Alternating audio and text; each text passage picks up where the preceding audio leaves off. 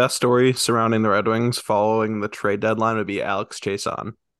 I'd like I'd like to go back and place a wager on that because I knew the odds would definitely be very high on that. With now you know sports betting legal in Massachusetts, I could have threw a couple bucks on that. First line, Alex Chiasson. I'm I'm not against it. I'm not against it. But uh, welcome into another episode of the Production Line Podcast. I'm one of your hosts, Garth Wickham, Grant Wickham. And Andy. and in this episode we'll be recapping the Red Wings' last four games because it's been a little bit. Took a little pause, a little vacay for Grant and I, and talk about that a little bit.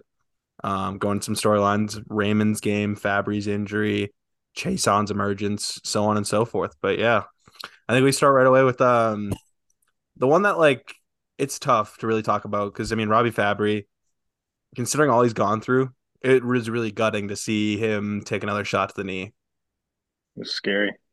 Yeah, that was very scary. Yeah, and it, like it was a very innocent play, like not blaming Tyler Johnson at all. It was a very innocent bump, and just that little tweak, it, it gave me very much the vibe of like Max Pacioretty. Yeah. Well, wasn't it very similar to how he hurt it last year or last time? It was a kind of an innocent play, wasn't it? It is. It is. A, it was an innocent play like last year. I think. I don't. I think it might have been a little more contact last year, like into the boards. I can't really remember. It was against Minnesota. I remember that. But he also skated off on his own. Skated off on his own last year. Right. But um, I know the the reports have come out now, like in past or the past couple days, with uh, they think they've avoided the worst and they expect him back at some point this year. But that's pretty vague, considering how was we still have a month left in the season. It's a big timeline, and without really any other like what else happened, you know what I mean? Yeah. Obviously, Hopefully super. like a quad or something. Hopefully. Obviously, super con- like I'm super worried about Fabbri, and immediately like it's hard not to think about his future, right? Like with another injury like that, like age 27, you would have suffered, like in theory, would have suffered your fourth ACL injury.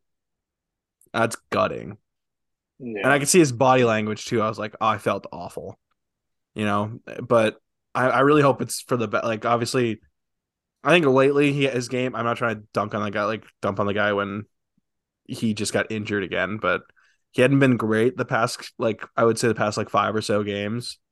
But when he first came back in the lineup, I I thought his jump was super needed to the team as they really started to make a little surge to the playoffs. I think he was a big piece of that. for sure. Energy guy when he's going on all cylinders for sure. Absolutely. And I know like so hopefully he can come I'd like to see him back again in this season and then try to try him a different couple different places because again, next season definitely gonna be some changes and I know you can start looking at the future outlook of where everyone fits and I think that'd be a really interesting conversation around Robby Fabbri. Yeah. For sure. But obviously thinking of now and hopefully he can yeah, like I said, come back this season. He's can make a I don't know what kind of recovery he's dealing with, but hopefully everything goes smoothly. Um, but this game anyway, uh, four three win for the for the Red Wings after going was it winless in six? Six. Mhm. Not a great stat. Well, pretty good if you want like Bedard, but not good enough still. Not good enough. The Red Wings need they would need to tank hard for They would. Bedard. No pun intended. Columbus with a with a massive win last night over San Jose. How was, how was that? I put money on San Jose that game, so I was a little bit upset. I had money, I had money line on San, uh, San Jose, so I woke up and I'm like, I'm like, you gotta be kidding me. Um, but yeah, that the it kind of seems like nobody wants Bedard right now. Yeah. Johnny Gaudreau doesn't want Bedard. He had five points last night. Well, he's already the the team short guy. He's, they don't need another short guy, That's true. so it's not great. Like they only have a couple, you know, extra small shorts for like the team get up, Yeah. and he doesn't want to share. So uh, th- it's the whole that's the whole reason but no I, I was with this game the blackhawks are again they beat the bruins last night they're kind of playing scrappy and i kind of Yep. respect i mean luke richardson i mean if we go back to the bubble when was it claude julien or no no no excuse me dom ducharme Mhm. when when he was he got sick right he Yeah, got It was covid COVID, yeah. and then Yeah. Luke Richardson took over and literally carried Montreal. Like he was he was the guy who was a big piece of why they had success. He's a good coach. He's no T- Turing Tourney.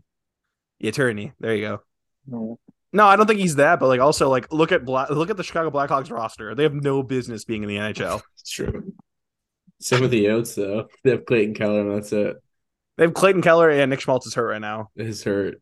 But I mean, you can't tell me a first line of like Athanasiu and like Taylor Raddysh is Athens, Whoa, Athens is playing whoa. like 20 minutes a night right now. dude is dude is literally just doing cardio out there. He's getting in shape for next year. Big contract year. My God. But no, uh, the Red Wings went down two nothing in this game too. I was like, you gotta be kidding me. Um, I think Radish scored one of the goals, I believe, Yeah, I got From- and and he also had a Hattie. Against, Against Boston. Yeah, Oh my gosh. he had 20 goals in the year. I mean, good for him. I remember watching him when Andy and I actually watched him in junior. We went to that game together, and and I remember we were we were kind of chirping him because he was kind of he was coasting around out there. Oh yeah, you're a superstar in the OHL. That's all you can do. I mean, we you were on we do. were on the Boris Him and train for that. Yeah, we were we were on the Boris Yeah. train for that game, and of course Boris Yeah. last night too scored a sick goal. Yeah, think he I had four chirp points. him. But he had uh, three or four points. I think yeah, something like that. It was a crazy, yeah, what a weird game. But anyway, st- after this game, I mean, there are plenty of fun stories there. I mean, Alex Chiasson, uh, fun assist uh, to Jake Walman, who's I, I, is it bad? I feel like we can call it signature goal now. What a move! Yeah, Walks- a nasty move.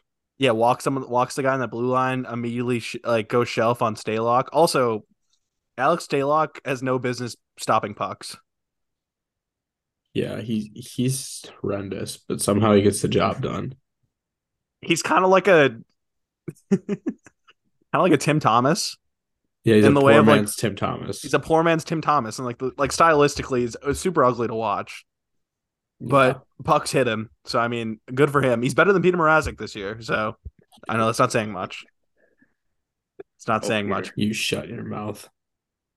Sorry, but uh, the big one I think for like Chiasson as well. Like again, we're gonna talk about Chiasson a lot this game, not this game in this episode in general.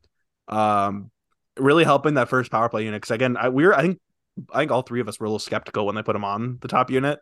I was for sure because I always, I th- I always blamed the problems of like Edmonton's power play on Chiasson. So did the whole city of Edmonton. Yes, and Vancouver, true. both both and and teams, Vancouver, yeah. They both There- hated there's- him.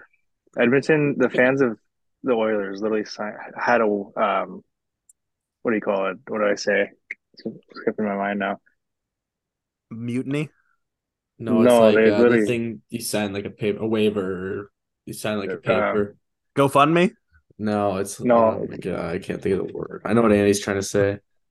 I'm, They you're basically- helping me. I I, I, I, just, in the want, chat. I just want to Okay, keep okay. guessing for like. I do kind of. This takes. is this is great podcasting. I just kind of want to see how long this takes for us to get it.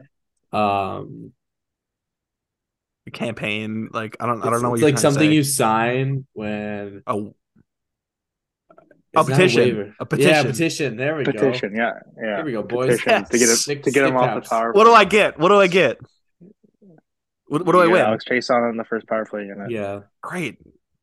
Honestly, he's been the best. He's been the best net front guy in quite a long time. So I'm not Yeah, complaining.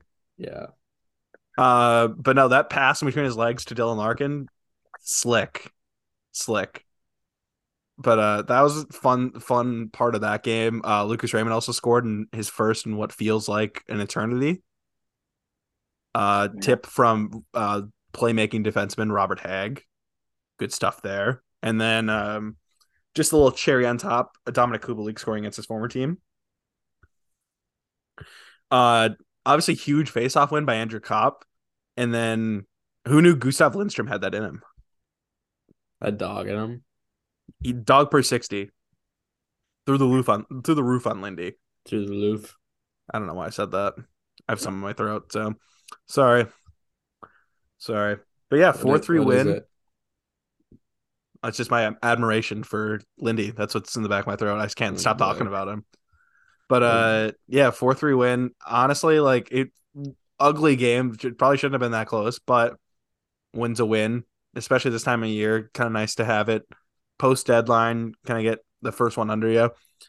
And then mostly like the the weekend, the back to back against Boston was super encouraging on how maybe the the last I think now we have 50, there's 15 games left, how those might look.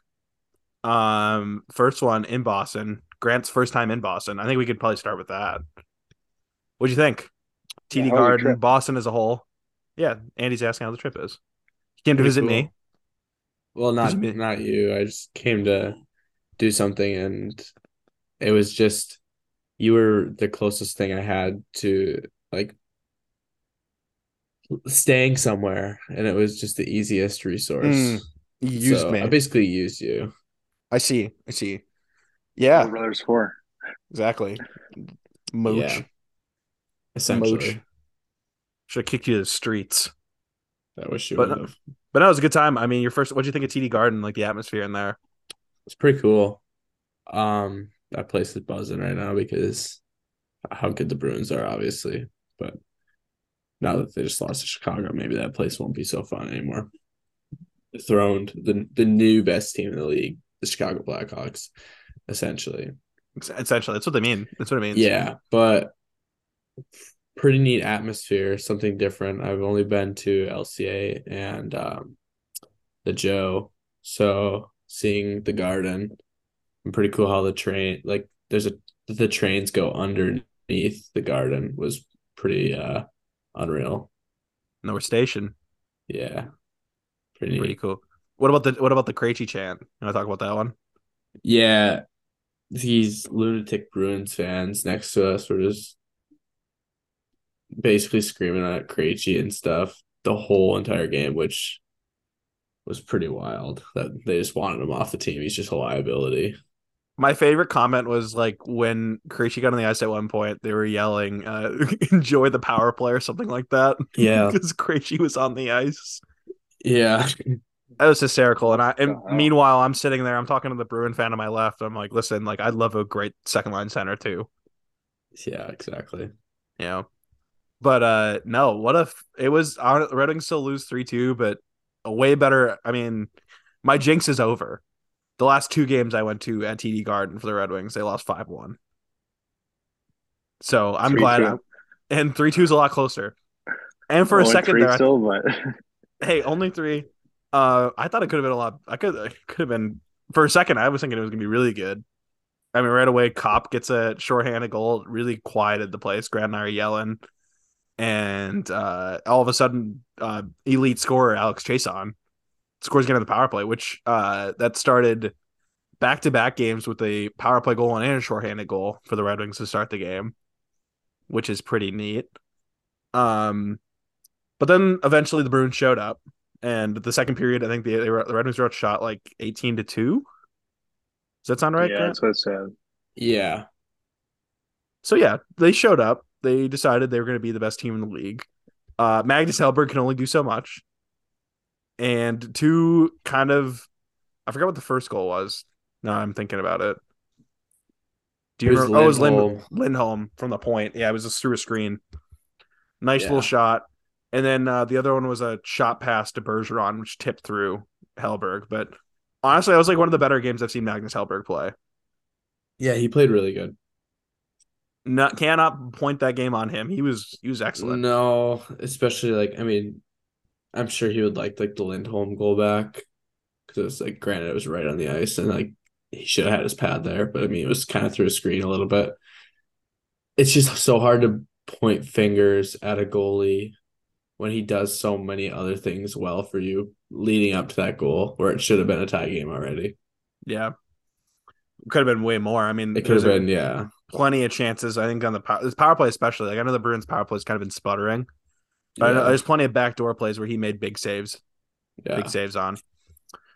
But uh another, and then the third period kind of went back the other way. I mean, Chiasson got robbed in front too. On the on, Ullmark made a huge save on him, who's probably going to win the Vezina. I was And say he's so good this year. He's been excellent. I mean, he's, he's shooting for the Vezina and the Rocket, so good for him. He's fine. He's fine. Yeah. He's he's decent. It's not quite like ninety eight point five in here in Massachusetts requesting him to be traded. Yeah, that's that's that's Very unreal. very smart. Yeah, they're smart guys. Uh, and I thought Red Wings honestly like had some really good chances, other than like that Chiasson goal. I mean, or Chiasson chance. Excuse me. Um, there are plenty of opportunities, but uh, six minutes left. Bruins go down the other way. It was a weird shot that caught Hellberg kind of in the chest. He couldn't handle it. And then, of course, Garnet Hathaway scores his first goal as a Bruin. And Larkin probably could have got there, but again, happens. Uh, and it was a really nice tuck, honestly. Like looking back at it, I watched the highlight of it today, and he was able to bring it in and tuck it around, which is kind of it was a skilled play for a guy who's a, been a fourth liner. Yeah, that was actually a really nice play. I I kind of been a little bit surprised by what what he's been able to do. He's a good player. Yeah, him and like I mean, in obviously this is in Washington. Him and Nic Dowd were a fun duo on a fourth line. I guess maybe not surprised, just like the amount of offense he puts in while doing the things that he does best. He's a ridiculously good pest. Yeah. And like he's so physical and he does like so many things well. Like he's probably one of the best like fourth line players to have in the league in terms of energy and like a playoff fourth line player. Like he's exactly what you want on your team. Yeah. Yeah, definitely. I agree. Um, also Bertuzzi's first game against Detroit in this yeah. one. He was playing on the second line too with uh Krejci and Pasta, which is pretty neat. Obviously kind of weird. It was weird like seeing him in person playing for a different team. Yeah. I think in TV was fine, like whatever. But like actually seeing in person, it was like kind of like, oh, okay, it's real. Yeah, it's a little weird. I know Andy's torn up about it. Yeah, I'm still sad. I'm depressed. he, almost quit, he, he, almost, he almost quit the podcast because of it. Yeah, my 25 percent approval rate or show up rate. he went to um his his dark the darkness retreat and he just came mm. back. That's why he missed last episode. He had a 90% chance of quitting the podcast or retiring from the podcast because Bertuzzi got traded. And then that sneaky 10% of coming back, he. Well, you didn't mm. hear Andy's joining. He's going to do a Jets podcast. that's New York Jets. That's per David. Per, yeah.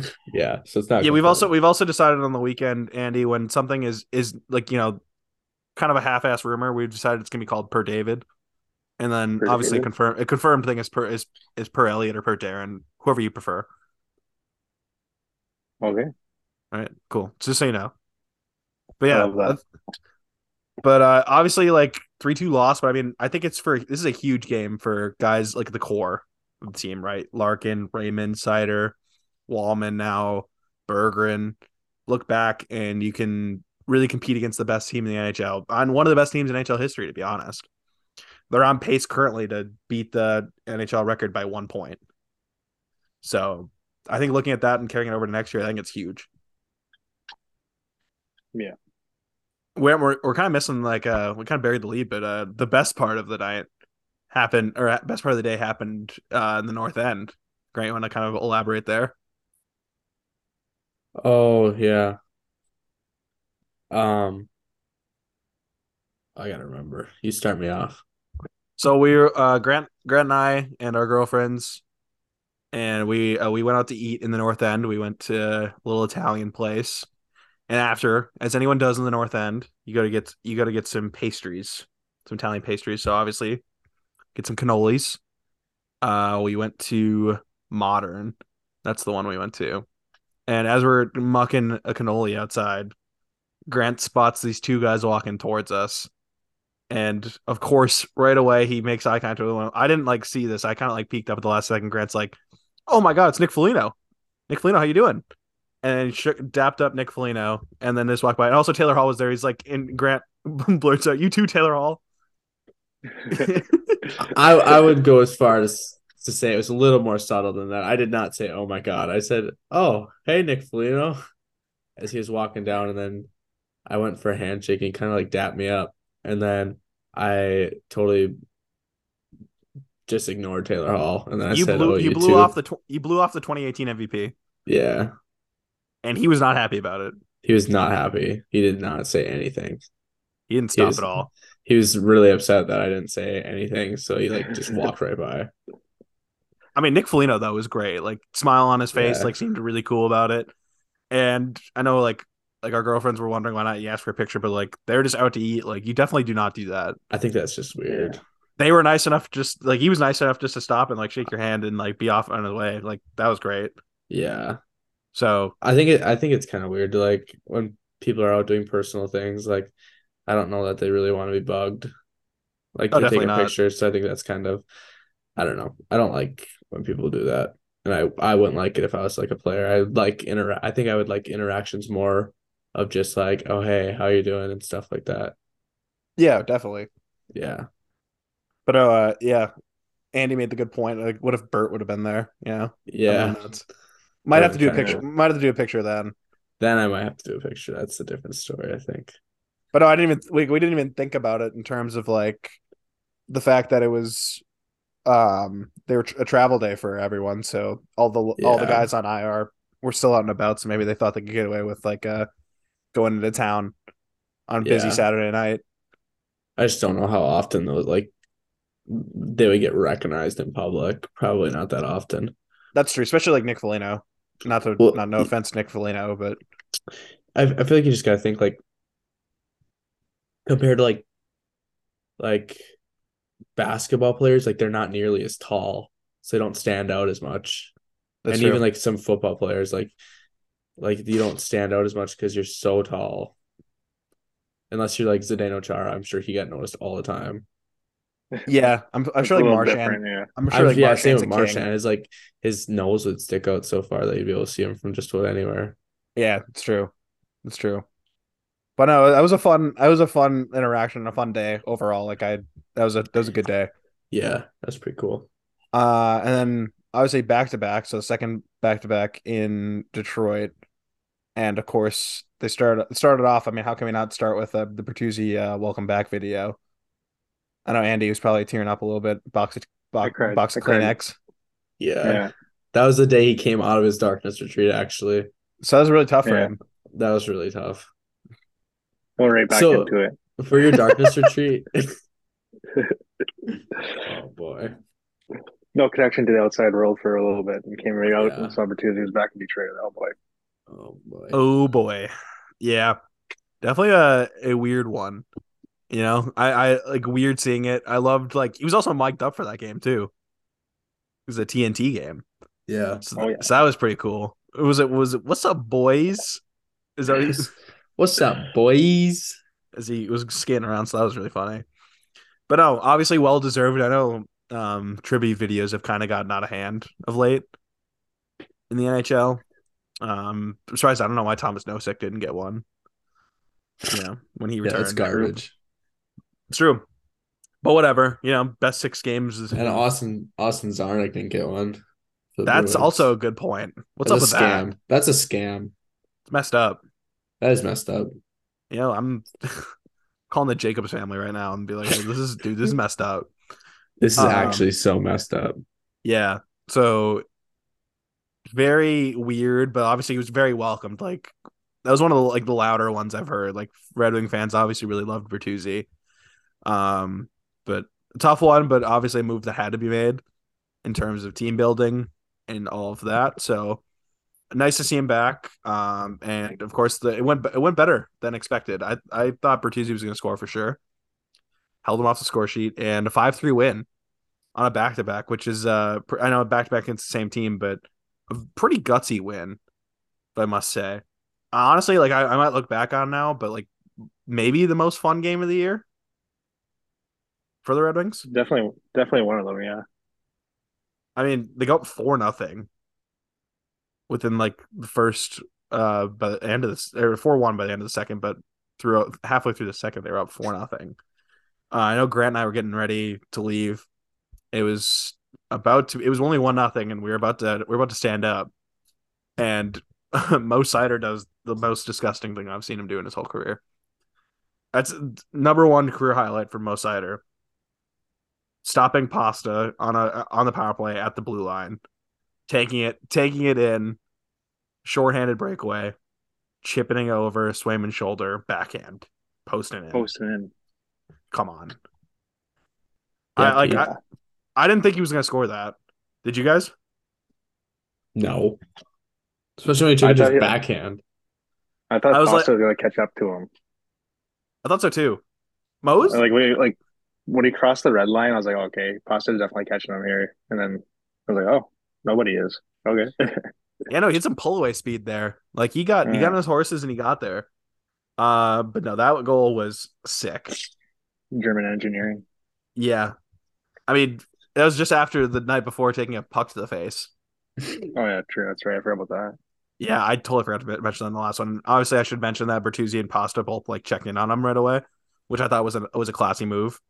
And I also was Yeah. kind of con- I was also kind of confused the ruling because Grant and I both looked at each other like I think the Red Wings kind of got away with that one because the whistle because it was an immediate scoring chance for Boston, and technically they shouldn't have blown the whistle. Yeah, true. So obviously I'm not complaining, but if we're gonna be nitpickers about rules, that was one of them. But I did appreciate the the uh class from those two players in the Bruins. So yeah, anyway, back to this one. Um, I'm really trying to think now. Like you mentioned, that might be the most fun game of the season so far. I'm trying to think of other fun games off the top of my head. The first game that came to my mind, Nashville. yeah, that was stuff. I don't even the bottom. I, I was thinking, Yeah. uh, first game that came to mind was like Rasmussen's was a four point night against Tampa, or is that three might points? have been. I think I might have three points. That's that's seven to four game. oh yeah, yeah, that's a good one. That's a good one. And then the only Um, other games that came to mind were like the back to back against Vancouver. It was like what, yeah, five, those five Winni- two and six. Winnipeg. one. Winnipeg was when the Winnipeg game at home was a fun start. wasn't that seven five? Yeah, it was kind of a, it was a nutty game, but it was a fun start. Yeah, they didn't even play that that game. I feel like they had like No, they played they played like garbage, but in terms of offense, it was pretty fun. But yeah, in terms of an all around effort, this game I think is the best because it gets the best team in the NHL on second day of back back back to back, um, and you pull out a five three win, which I think is huge. Um, and also Alex Chiasson scoring again to open the game. Um, really great passing. Perron, um, or no, excuse me, Perron was the that was the first goal he scored. That was on Saturday night. Sunday night was the uh, Larkin rebound, which I'm going to talk about Larkin in the bumper in a second, but rebound and Chiasson out muscles six five Brandon Carlo to the net. I know there's not much of a size difference between those two, but yeah, not really. Any other neck front guy, I think for the Red Wings, I don't know if they would have been able to do that. Pure muscle and just gets gets the puck on net. Which um again, is this I think was it the fourth contract uh, fourth PTO now that Alex Chiasson's turned into a contract? I think so. I think that was the stat. Um pretty crazy stuff. Like I think that's a This one wasn't even a PTO; it was an ATO. ATO, yeah. I yeah, technically I think it was an ATO because then it turned into a AHL contract with the Griffins and then eventually got bumped up to a one way deal. But in terms of like perseverance and stuff for like a 32 year old veteran, he's played over 600 games, and it's pretty cool to. I know obviously like we're kind of whatever on it. Like fans want to see Soderblom and all of that, um, all the prospects. But honestly, I'm pretty happy to see him get a chance and for him to earn a contract next year because right now he's on. Looking his chances are looking pretty good right now. Maybe even with the Red Wings. Yeah, it's it's hard to say like no, like, but seriously, there's a real possibility of him getting a contract with the Red Wings. I, I don't I don't know how likely that is or what would have to happen, but there is a chance. Um, I would go as far to say as there's probably a ninety percent chance he gets an NHL contract next year. Yeah, I'm not um there's a lot of bottom feeder teams that like you need roster players and he's a veteran. I would go as far to say like seems like all the Red Wings players really like him already hmm and so he'd be a good locker room guy to have for like any of the bottom feeder teams and he can play power play. yeah. It's a big. A lot of teams like they need kind of a power play guy, and, And the Red Wings need a power play guy. Yeah, I know they really like that right shot. On They the haven't play. had the consistency in the net front, and gosh, I don't know how long. Who's like the last good net front guy that we've had? It's about if you know what I'm gonna say. Yeah, you know what I'm gonna say. Homer. Yeah. Homer. Yeah. There's yeah. Franzen after that for a little bit, but like Yeah, he played net front. He'd also like rotated in the half wall too a little bit. But Yeah. um, other than that, like I can't really think of a guy. Ber- Bertuzzi had his days. I mean, but Yeah. he he really struggled this year. Like really getting stuff going on the power play. Not to mention Chiasson's already now. I mean, with Nashville game in mind, he's already passed Bertuzzi in power play points this year, True. yeah, which is pretty funny. But no, I I'm he brings a lot. Like I know, like I'm not trying to like, just straight special teams. I think physicality wise, like when that game got tough against the Bruins on Sunday, he was he was one of the guys that was throwing the body around. Yeah, he was. could be one of those guys of- that like he's bottom six forward and then gets gains his ice time on the power play. Yeah, like he only has to play like Mhm. whatever, like whatever six seven minutes at even strength, but he can put in two three minutes on the power play. Like and even all at means. even strength, he's, it's not like he's a liability. No, I actually, I actually didn't hate that Czarnik, Ernie, Chiasson fourth line. Granted, I know what the weak point of the line is. I'm not going to say it. I've dumped on him all year, but I didn't mind it. I didn't mind it either. Even like it's just missing a spark. That's what that line is missing right now. Like the past couple weeks before the like the trade deadline, it was the Suter, Sundqvist, and was it Kubalik? Yeah, mm, and Yeah. Zadina, Zadina. Oh, Zadina line. And that line, like you had a spark there, and that line was dominant five on five. This fourth line's like, meh, we probably spend 70% of the time in our own zone, but we're not going to get the likeliness of us getting scored on is still unlikely because we're pretty positionally sound, except for one player, sometimes not positionally sound. But like, it's not like we're getting completely dominated, but it's not like we're really controlling play. And like I mean, Chiasson's the bright spot of that line right now. Hundred percent. And I'm I'm super happy to like again can't iterate enough. I'm super happy for him to get an opportunity. Me too. Like this is uh the name of the game at this point of the year for the Red Wings is opportunity. And players playing in different roles and seeing what they can do. So Yeah. definitely a positive. But no, this game like again, fun didn't end there. Dylan Larkin scores bumper position. And I thought the past like few games now, since Chiasson's been on the unit, really, they've kind of messed with some things. And they're really emphasizing that the bumper shot. Larkin is popping out in the high slot, and they're really making an effort to try to find him. And this goal, prime prime example, Chiasson gets right in front too. No eyes for the goalie. Larkin picks a spot, scores. And Yeah, it's uh, been it's been something that they had, like you said, they haven't had like Chiasson. It's something they haven't had in years. So it's like it's refreshing to see. Yeah, definitely. A guy like just getting in, getting taking away the eyes from the goalie.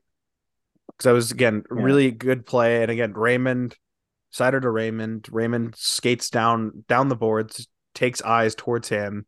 Larkin pops up, and then it's a wide open shot. It's it's a hard shot to make too to turn and shoot like that on your forehand. So that's like a that's a hard so it's a skilled play for sure. Because again, I know a lot of teams like that. If they're gonna make that play, they like the one timer there like a for example like Kucherov to like Brayden Point on Right. that half hole. I know it's not the handedness isn't perfect, but obviously Brayden Point's a righty in that in that spot, and they work that side. TJ Oshie also like also another example. So I, I know like that's kind of like the play they're looking for, and again, I think Larkin's doing a good job with that. So I I was really happy to see that for sure. Um, trying to think anything. anything you guys guys have anything else on that goal?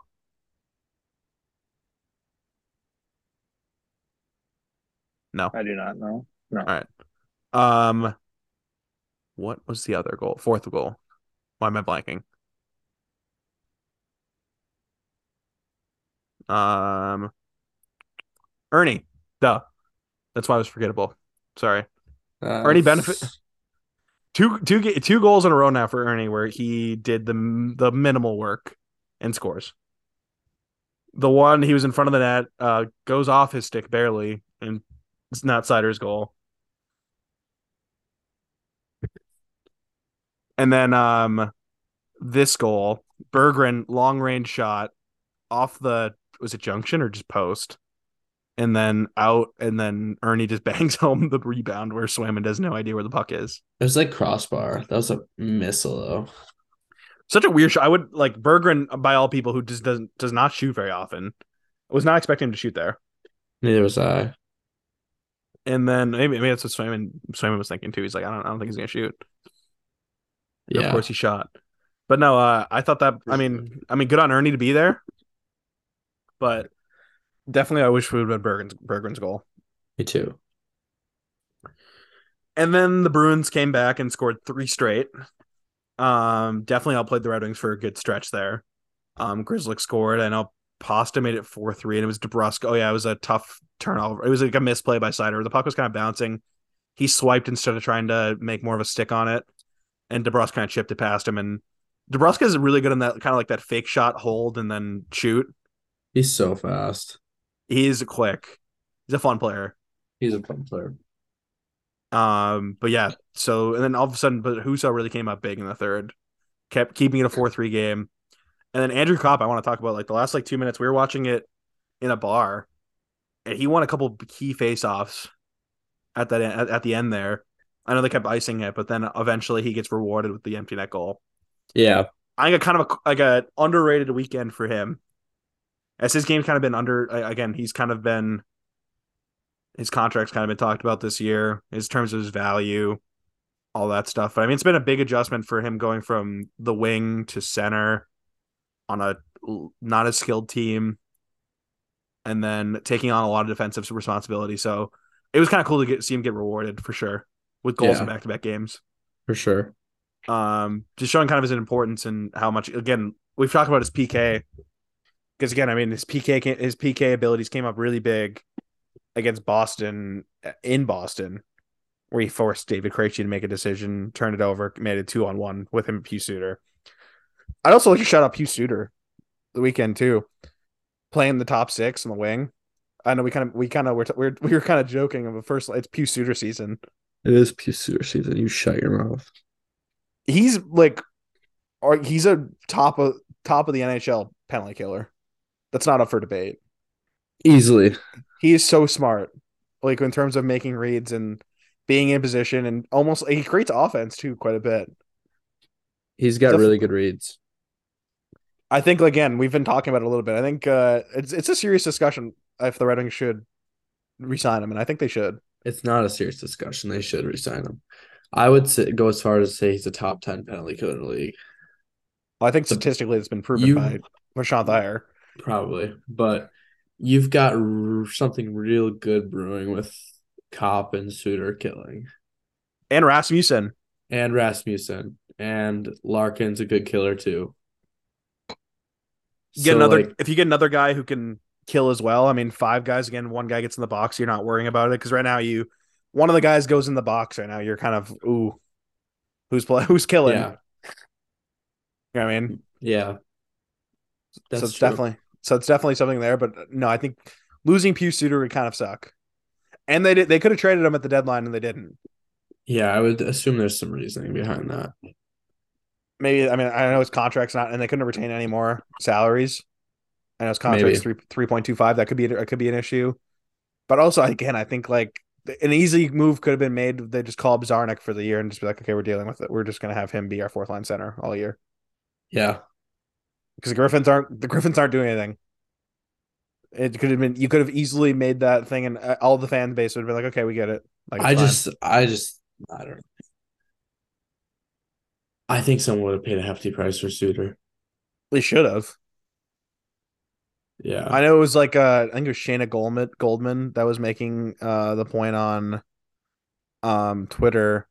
She works for the Athletic, obviously, and then she was making the point like a Pius Suter could have been like the next like uh kind of like a Blake Coleman type at the deadline. yeah. in terms of stylistically being a PK guy and fitting into a role like that, which I kind of agree with. He would have fitted in like a team I could have seen was like Winnipeg right now, especially with their center in- injuries. Yeah. He'd have been a nice fit there. But again, I'm I'm happy he's still in Detroit, and I would like them to explore a contract extension There's a lot of teams I think he could have fit in, like just about any team. for sure. Oh my god, Pittsburgh. Pittsburgh a mess. uh, Anyways, Yeah. Did you see that Jeff Carter stat? Not to get off topic, Mm. but no, I did not. he became the 15th player in NHL history to be a minus four in less than nine minutes of um, time on ice. My gosh, that's crazy. I think of like like like Edmonton would have okay. been interesting. They have a bad penalty kill. Uh, true, true, true. Um, like even like Colorado. Yeah, and so we're going out for like Lars Eller. Yeah. Good point. Uh Good point. yeah. Obviously, we're obviously we're we're Pius Suter stands, and we hope he's here to stay I, for the time for sure. for the for the time being anyway. At least like now, I'm obviously depending on the contract and stuff like that, it has to be reasonable. But I would like the Red Wings to explore an extension before he becomes an unrestricted free agent. Me too. Um, yeah, and then we like after this, we go from this high, and then we go into Nashville. I don't know if it's the Broadway, you know, the Broadway blues. Maybe is that like a good way of saying it? Like tough, tough it out of the town, and then you just go out and both teams just lay an absolute egg. Maybe. Two one loss, and my God, was it boring?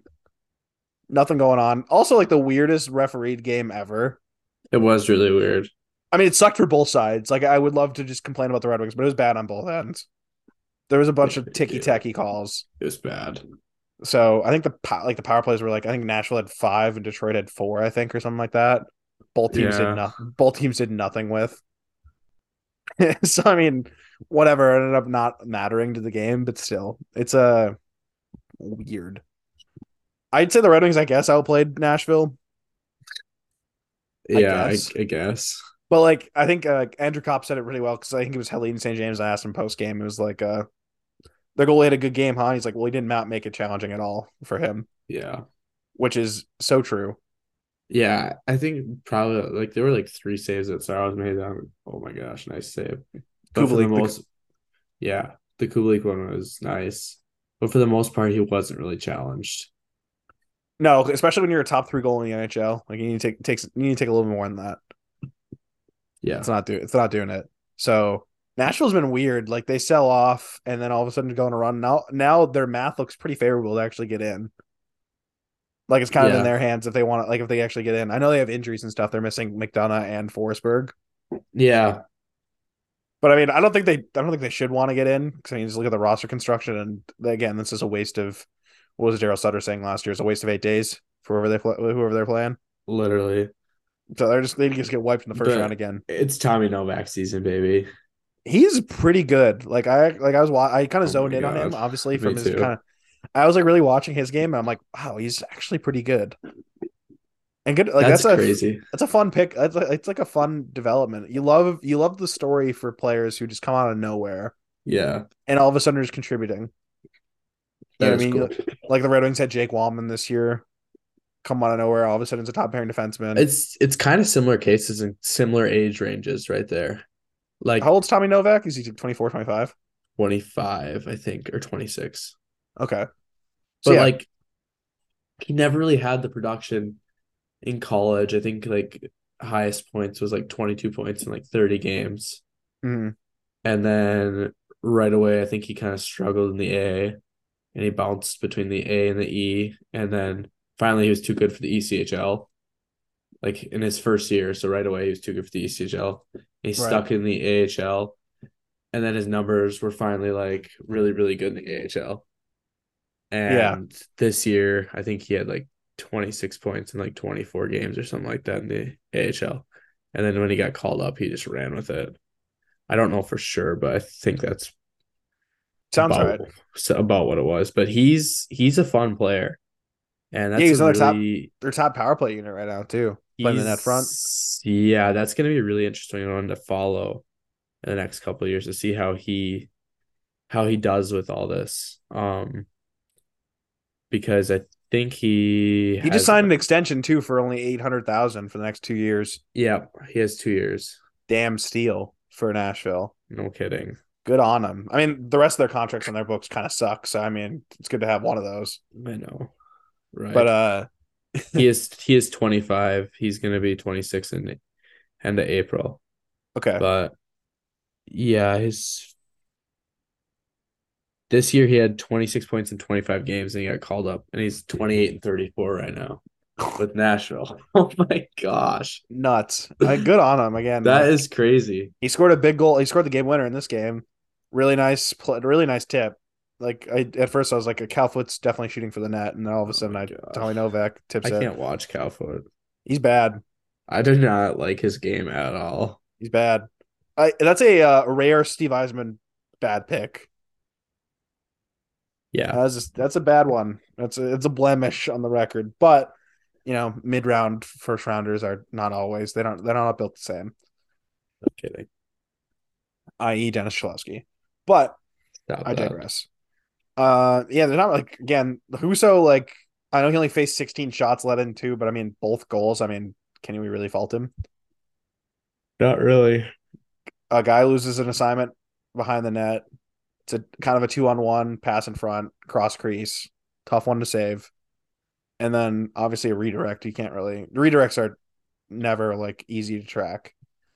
Um, but again, the Red Wings kind of they again they loosely loosely challenged Saros. Kind of Saros was just doing tar- cardio out there. That's what I'm gonna, I'm gonna keep saying that today. He was. He was just kind of doing cardio out there. It was basically shooting practice and warming up the gloves and stuff like that. So good for him. But uh no, uh Red Wings get a late power play. They actually convert. It was a six on four, which I, I liked the I wasn't sure they were gonna pull the goalie for the power play, and I liked that. And Chiasson again, right in front. And they of course they looked at it and I was like, come on. Like that's not a kicking motion. He was standing up. And it took forever, and I was really worried they'd take it away from him. Yeah, I was too. So when I looked at it, like it looks like he kicks it because he's obviously standing up, and I wasn't sure which way that would go. But he's so obviously like not looking at the puck at all. I know. So it's just like I, I'm glad. I'm sure that's what it came down to because he's like he thinks he shot it. So, but no, he's been really good at like popping off to the side and just literally playing. Like Zach Hyman does a really good job of this, of just basically playing backboard, and Yeah. McDavid or Draisaitl will just beam the puck at him and just try to like redirect it in off of him. And I love that. I think it's really creative. I do too. And of course, it pays off here. So I mean, good on him. I think Copp had the assist on that one. So Copp Props. was buzzing again against Nashville too. I thought he's one of the better players. he's been one of the better players. I think the past like week or two. Yeah, Like I think he's been kind of starting to find his game. He looks faster. I'll give him that. Not saying much because at the beginning of the year he was extremely slow. Um, he's winning some key face-offs. And you look how they use him in terms of like when they're trying to protect a lead or gain a league. He's he's out there for both. I know depth's been diminished, but no, I think he's looked he's looked the part right now. So I'm I'm happy to see that. And maybe it's a big game against Nashville because I know Nashville was rumored to be the other team that was in on him at terms of free agency yeah, or at least yeah, had some interest in signing him. I don't know how far it went, but I know I think it was Merrick that reported Nashville had interest in him around maybe. free agent at free agency. So kind of a interesting thing storyline there. But uh two one loss again. It's different than last year though. That's kind of how I'm looking at it. It's not a it's a boring loss, but it's not like they didn't they didn't get blown out yeah. and they competed. Um, but that's kind of what I'm looking for right now. So, um, yeah, the Red Wings have a couple day break, which I think is super beneficial right now, in terms of a couple tough, some tough back to backs, and then they play Colorado on Saturday, which is going to be a tough game for sure.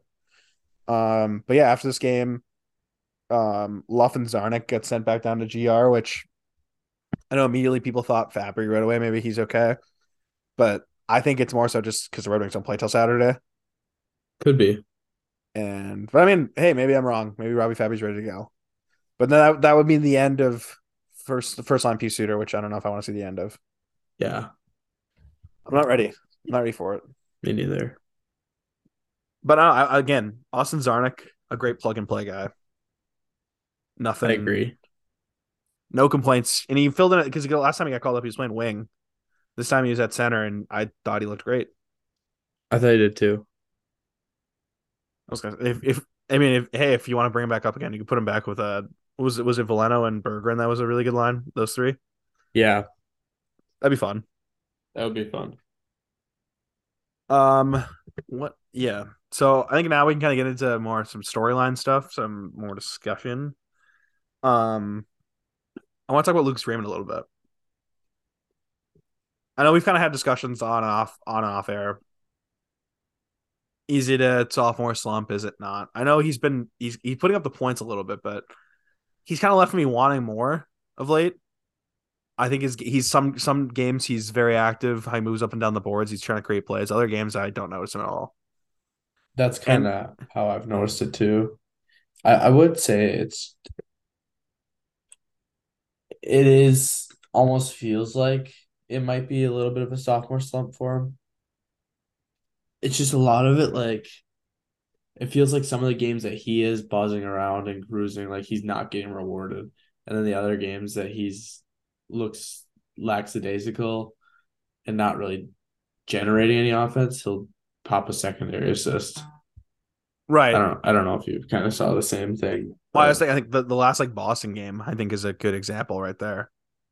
I didn't think he Yeah. played his best. I didn't think I didn't think he played his best, and then of course he gets like two assists, yeah. which I mean, good players often find that's like common for good players. They get they find ways to put pucks or get pucks to the net, in the net, whatever. But my my biggest gripe with Lucas Raymond right now is just like him being able to create space and, and actually shooting the puck. Yeah. He is well, I would argue he has one of the best releases on the team currently. I agree. And it's just like he's scared to shoot. I think there was a two. It was a two on one actually when we were in Boston, and he ref, he had a two on one Larkin. He immediately decided he was going to pass Larkin, and the Bruins defender read it immediately. Yeah. Where if he would have held on to it and shot, he would have had a way better chance of scoring. a great it was a great day. Yeah, He passed up on. Yeah. Seems like he's doing that a lot, a way too much right now. so I guess like I I, I think I lean more towards um a sophomore slump as well, but I don't know. I guess I I'm not trying to sound an alarmed. I'm not trying to be a like an alarmist or whatever, but I guess I'm I'm wondering what is the ceiling for Lucas Raymond. I still think that's a tough judge right now because the amount of times that we've seen him just buzz around in the ozone specifically, like he can literally control a zone by himself. Yeah. And there's some games he's doing it a lot better than others. And recently it hasn't been all that much. But there has been games. So I don't know about a ceiling like right now. I still think he's a top line winger. Is his ceiling. If you're tr- trying to suggest that maybe his ceiling could be lower, I, I don't see that yet. I don't see that yet either. I'm not again. I'm not trying to like pop the question like that. It's more so like for the Red Wings to really be upper echelon like cup contenders, they need Lucas Raymond to hit Yeah. to his actual like re- like again a top line winger can mean many things. Can mean Tyler Bertuzzi, right? His quality, Yeah. or he could mean Mitch Marner. Yeah, I don't think there's many players as good as Mitch Marner. I'm just using him as a stopgap, somewhere in between. yeah. So I know he's still it's it's still he's incredibly young. He's still only 20. But what I've seen recently is whenever he's not with Dylan Larkin, he really struggles Yeah. away from Dylan Larkin. And I, I, I just I don't necessarily agree with that with the Larkin stuff. He really Really? hasn't had that many opportunities to be without Larkin. And when he did, him and Copp, right when they started to find a groove, they got pulled apart from each other. Yeah, I I, thought mean, him look at the, Copp were starting to build like a lot of chemistry. I thought towards the end too. I know they had they connected on that one goal in Washington, I think it was. But um, if you look back in the analytics, like in terms of like goals for percentages and or expected goals for percentages, him that when he's away from Larkin, it's extremely low It's just based on a small sample size. That's what my grievance with it is. for sure. It's something we haven't seen enough to base a judgment on. He struggles without Larkin. Because right when he started to getting comfortable. Like I said, it seemed like him and Copp got pulled apart, which I thought Copp started up shaky with Raymond too, and it's like they found a comfortability, but they didn't have like that winger with them yet, like that created a full line. Yeah, Like I think like a Rasmussen on that line could have been dangerous, kind of like I- how Perron was like really good with Rasmussen and Copp. yeah, that's true. I think you could plug in Rasmussen just about anywhere and say that line's gonna be dangerous though in my eyes right now. I'm so excited to see him I'm, next a, year. I'm a already. Rasmussen stan. Um, me too. I mean, who isn't? Who isn't?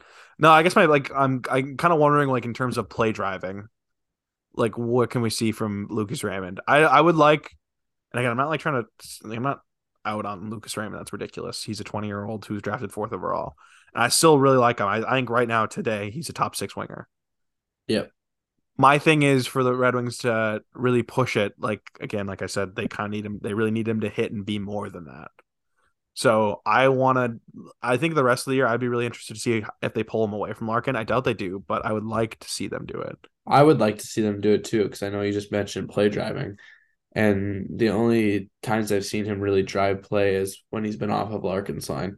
Like the game I don't know if it was a which game it was against Boston, but one of the games he got the lines got shifted and he ended up on a shift with like Ernie and um Czarnik for a shift. Oh yeah, yeah. It was He it was, the was Sunday game. It was a Sunday game. he was buzzing. Yeah, The lines just Yeah. got mixed up and he like that was one of his ozone shifts where I'm saying like he's just dominant. I want to like. I almost want to see him like a Veleno. Even Veleno right now, he's been I feel like he took a couple steps back recently. I would also agree with that. He hasn't been great. So maybe that I like. And I'm not trying to like. Okay, Raymond needs less minutes. No, so give him his top power play time. I would. I'm just curious to see if you put him with different guys, how he would do. Yeah. and again, like I've said, it's like all about opportunity at this point. So if you want to put players in like again, like a Dominik Kubalik, if you play him more, give him more minutes, what can he do? Right?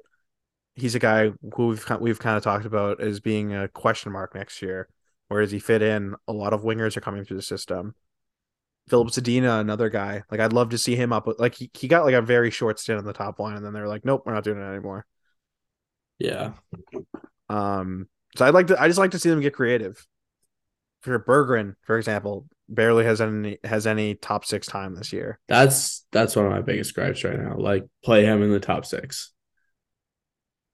I mean, obviously we have Pius Suter there, so I mean he's a lock. But is well, I mean, there's always a second line for Jonatan Berggren. that's true. That's true. That's right. Um, obviously we're joking, but in all seriously, like I, I would I I would like them to kind of experiment a little bit more with the lines right now and try to maybe something else like the rest of the year again like i said opportunity is the biggest thing right now and having young guys be challenged in different situations. They started doing that with the penalty kill a little bit. I know zadina and veleno have gotten a little bit of reps. So did raymond as well on the penalty kill. So i like that. I think they should do that more because again you you view these guys as players who are going to be on the roster next year. I don't really care if adam Erne can kill, kill penalties. I don't. Yeah, neither do I. so you could you still have Copp and Suter and Larkin kill penalties, but I'd like to see that fourth guy kind of be alternated a little bit, Try, try young players, yes. Like I especially as Zadina. I think he'd. I think as Zadina is a perfectly good example of someone you should try. He still hasn't found like his complete role on the team. because he's like bounced he's around. He's really- bounced around so much. Getting any opportunity on special teams when the special teams, specifically the power play, are in shambles. Try him out on the power play. And I mean, he's on he's on the second unit right now, but actually the first unit has gotten a ton of ice time recently yes, exactly. because it's been pretty good. But the second unit again, it hasn't been hasn't actually seen a lot of time, so it really has struggled to get touches. But I know he's technically on it right now. But I do what, agree. Yes, What's ultimately Veleno's role on the team? Just to play third line center and just to play even strength? yeah, Give him reps on the penalty kill too. Yeah, I'm I'm with you 100. percent So It's not like they're gonna make the playoffs at this point in time. hey, there's a 0.9 percent chance according to MoneyPuck they can make it. So that is true. I'm don't sorry. give up. I'm, I'm jumping on the back on the train. Don't give up.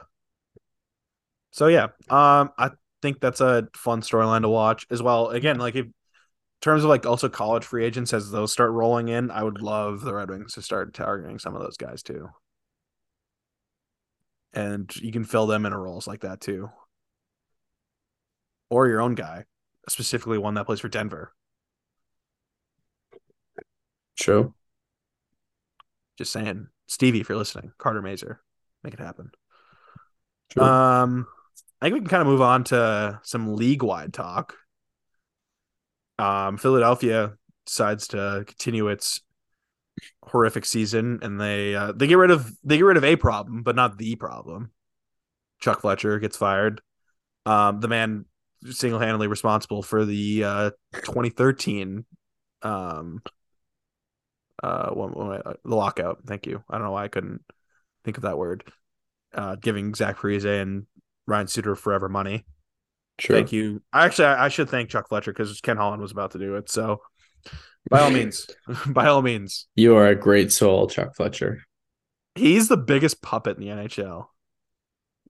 He's, just like, yeah, he he just gets worn like a glove, and does whatever ownership says. So, I love the optimist the optimism from Philly fans when they're like, "Oh, Briere's in now, so therefore things are going to change." No, he'll be another puppet. I mean, did you, like I don't know if you caught his comments like in his presser. Like he did, Yeah, he said did. he said he said this isn't going to be a fire sale. It should be. He said it's going to be a couple year or long, a pretty long process though. Yeah, I, I think he the- meant more like a fire sale, as in like the young players aren't getting shipped off. I was gonna. I hope so because like guys like Konecny, um, I know Sanheim, you can't trade. well, I know now. they're sh- they're going to start shopping Carter Hart, is what it sounds like, which is a good idea, Detroit possibly confirmed, confirmed for David. for David.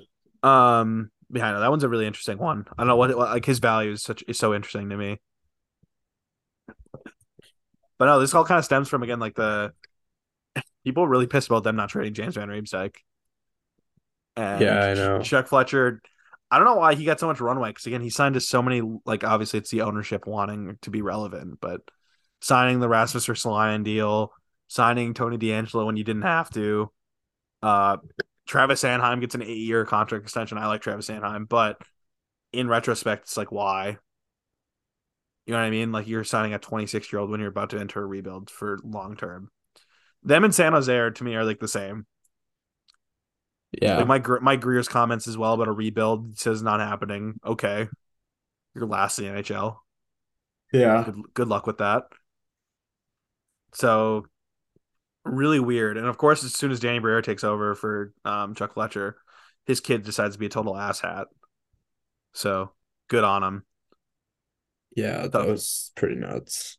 Yeah, that uh I loved there was a comment because Mercyhurst University. If anyone doesn't know, uh Carson Briere, which is his son, is on video at a bar pushing a wheelchair down the stairs that belonged to someone who was using the restroom and damages the wheelchair. And now he will be facing uh facing a lawsuit as he should. Um definitely a dumb move. And the comment from Mercyhurst University which is absolutely bonkers. Basically just basically if you read into the comments it's like this player's really good on our team and we're we don't take liability. So tough one. And this is the second time he's been a he's been a jackass in college. Get kicked out of arizona state so. Um i don't know if you remember that. Him and logan genuine.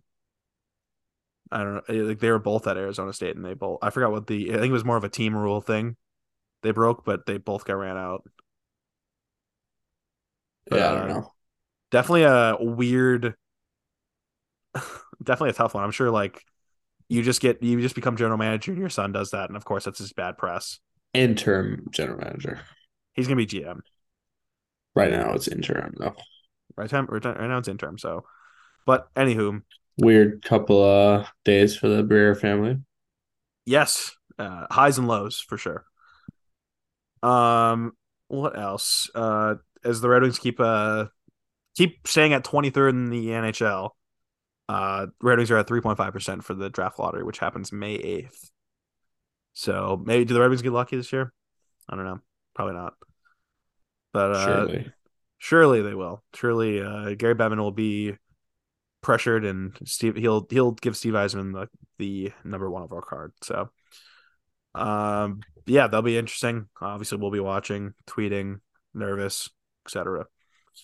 Um, also an update on the regional sports networks, um, Bally and AT and T Sportsnet. Obviously, the two going bankrupt. I know AT and T Sportsnet covers the Kraken, Pittsburgh, and Vegas, and I think they told it was they told the other two, not Seattle, that like they were shutting down end of March, and they're kind of on their own. I think the league's footing the bill for those two, which is a super interesting thing. And then Bally is covered for the rest of the year, but then after is going to be an interesting discussion. But obviously, is kind of coming out at the general managers meeting that's happening in Florida right now. Um, and this definitely um affects the salary cap for next season, as Bettman anticipates it's only going to go up one million. So I know there's escrow and the players are really close to paying it back, but also this affects league revenue. Um, I'm really curious to see. I know he said Bettman said he's open to negotiating with an NHLPA, but that's a dangerous game, especially for Marty Walsh, who just com- comes in to be the head of the NHLPA. Because again, if you lose that battle, then you've kind of you've lost your footing against yeah. Bettman, and you kind of be he kind of looks at you as an inferior. So that'll be interesting to watch for sure. But um, in terms of teams positioned, okay, Detroit could take advantage of teams this summer if it's only one million. True. So, yeah, kind of goes into Yzerman's plans of trying to, you know, trying to trade for got young guys and whatnot. Maybe guys who are RFAs and looking for contracts, right? And teams can't afford them anymore. Yeah. Um, and then right before we log we logged on, I think we can kind of finish off with this. Another little Red Wing note. Uh, Jan Bednar signed by the Griffins two year deal. Uh, reports right away to Toledo, which uh, he's gonna be the third goalie. with Lethemon and Cossa playing out of their minds. Especially yeah. Especially Cossa late too. Is Brattstrom still hurt? Oh, that's a good point. Brattstrom is still hurt. So Lethemon's up. So um, Ben Bednar will be back up. A little uh Traverse City prospects return. Oh yeah, for the two. Um, his season's been really interesting this year. I mean, last year he looked really good in the queue. I mean, 47 games played, 2.72 goals against, 912 save percentage this year. Only 10 games played, 4.46 goals against, and an 874 save percentage. Um, I don't know if it's just he lost the starter's job and or he was hurt. I can't really tell.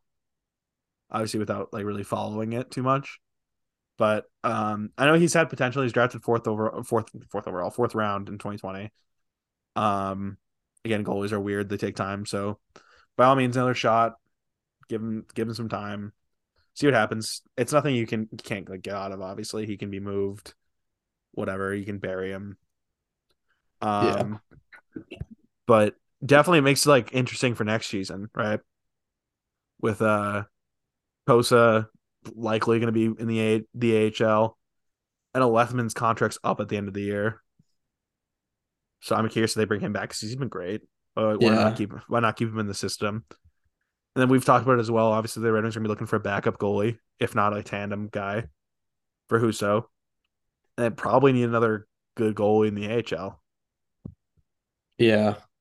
So, what that looks I'd like? say I'd be surprised if Brattstrom comes back. Um, he hasn't. He hasn't. He hasn't shown me anything that he should be back. Yeah. His number's been pretty subpar. I, you know, we're, it's fine. You know, yeah. he wasn't. He, he's a long shot anyway. It happens. You gave him. You gave him plenty of runway for sure. He had plenty of time, and it just never really panned out, which is okay. You know. Um. So I, I think it's best to just keep the space going, and you move on from him. And yeah. he's twenty. He'll be twenty six, which isn't exactly young either. So you're not really giving up on him, but didn't it didn't work out. So probably goes back to Europe. But uh, definitely, uh, I'm super curious. Like, I think the goaltending is probably one of the more interesting spots Detroit works with this summer. It's true for sure, for sure. So I think I I really think that's going to be interesting.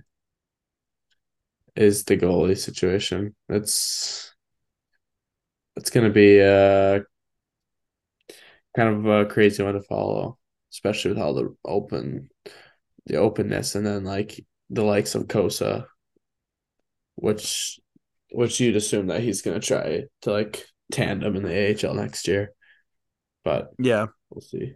I know you you floated out like I want. Uh, I'll let you float out your idea. We've talked about this off air of what you'd like to see like the goaltending look like. We we kind of floated around an idea of like signing a good tandem goalie for Husso, like uh an Antti Raanta, who is a really good goalie. His problem though is staying healthy. So I mean with his health issues, you might want to get like a a really good AHL goalie, like a a veteran, maybe like a Keith Kinkaid, just in case Raanta gets hurt. And that makes room for Costa to get a lot of games too in the AHL with like a Kinkaid and kind of like a mentor almost. Yeah, I'm I'm I'm I'm all for it. I think that'd be kind of a neat little tandem with the two Finnish goalies too. 100 percent for sure. I know, like I've like James Reimer is another guy I kind of like consider as well. I, love James Reimer and I think he's a great goalie. I do too, and he's had a he's had a garbage year, but he's also on a garbage team this year, so it's kind of like, eh. I'd like Yeah. to see him. I, I wouldn't mind. on his head some nights.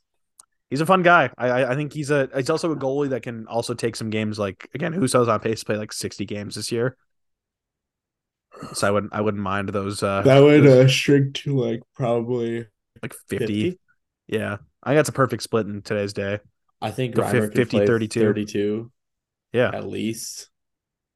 yeah, I think I th- I honestly think Reimer is such a good goalie. he is. Yeah, I'm, I compare him you. to like a Jonathan Bernier. A little bit. Yeah, and they funny enough they were tandem Yes. in Toronto, and for some reason people hated that. Yeah. I know Toronto was really bad, but that wasn't their fault. Yes.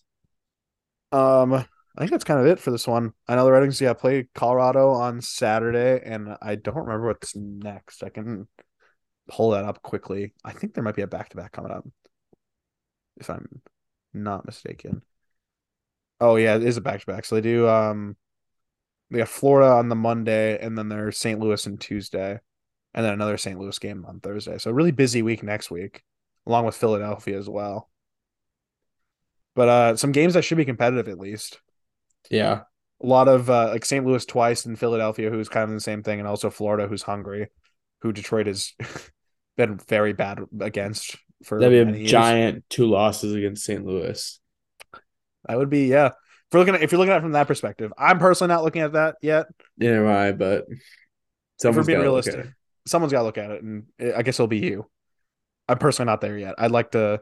I I'm still rooting for wins. I was still the whole time against Nashville. I was rooting for a win. I, I'm Didn't still rooting for wins too. I I don't really like to look at games like that. I think this year you want to finish as high up in the standings as possible, no matter what. I agree. Now, if In you're San of- Jose, Columbus, Chicago, or Anaheim, I think quite differently. You're only like the best case scenario is you're improving your odds by like 1.5 percent. yeah, exactly. So it's like, I think uh, if you look at it the other way around, right? Okay, you go from uh, having a 90, um, 6.5 percent chance you're not going to get Connor Bedard to a 95 percent chance you're not going to get Connor Bedard. Yeah. If you really want to look at it that way, which is, I think it puts it in way more perspective. So, honestly, like I think at this point you should be focusing on your team and trying to improve every night and go from there. Now, not- if if you tell me that the team that finishes in like ninth per se, and Detroit finishes tenth, if they win the lottery and get a top three pick, I'll be rip shit for sure. I would for sure. But again, not looking at it right now. That's a that's a later down the line. If I look at it in retrospect and be like, okay, all right, It's I was like wrong. A, a tomorrow issue. Yeah, it's a later. That's a future Garth problem. It's a future. That's a future to, to, to, uh, production line podcast problem, for sure. Um, I think that's gonna do it for this one. Um, thank you everyone for tuning in. Um, be sure to follow the pod on Twitter at TPL Pod. Always tweeting some fun stuff out there. Um, support our partners in this inside the rink. Um, you follow them on Twitter at inside the inside underscore the underscore rink, and uh, be sure to check out the website. Um, I'm working on an article soon. It should be up. in probably on the weekend. Um, make sure to check that out.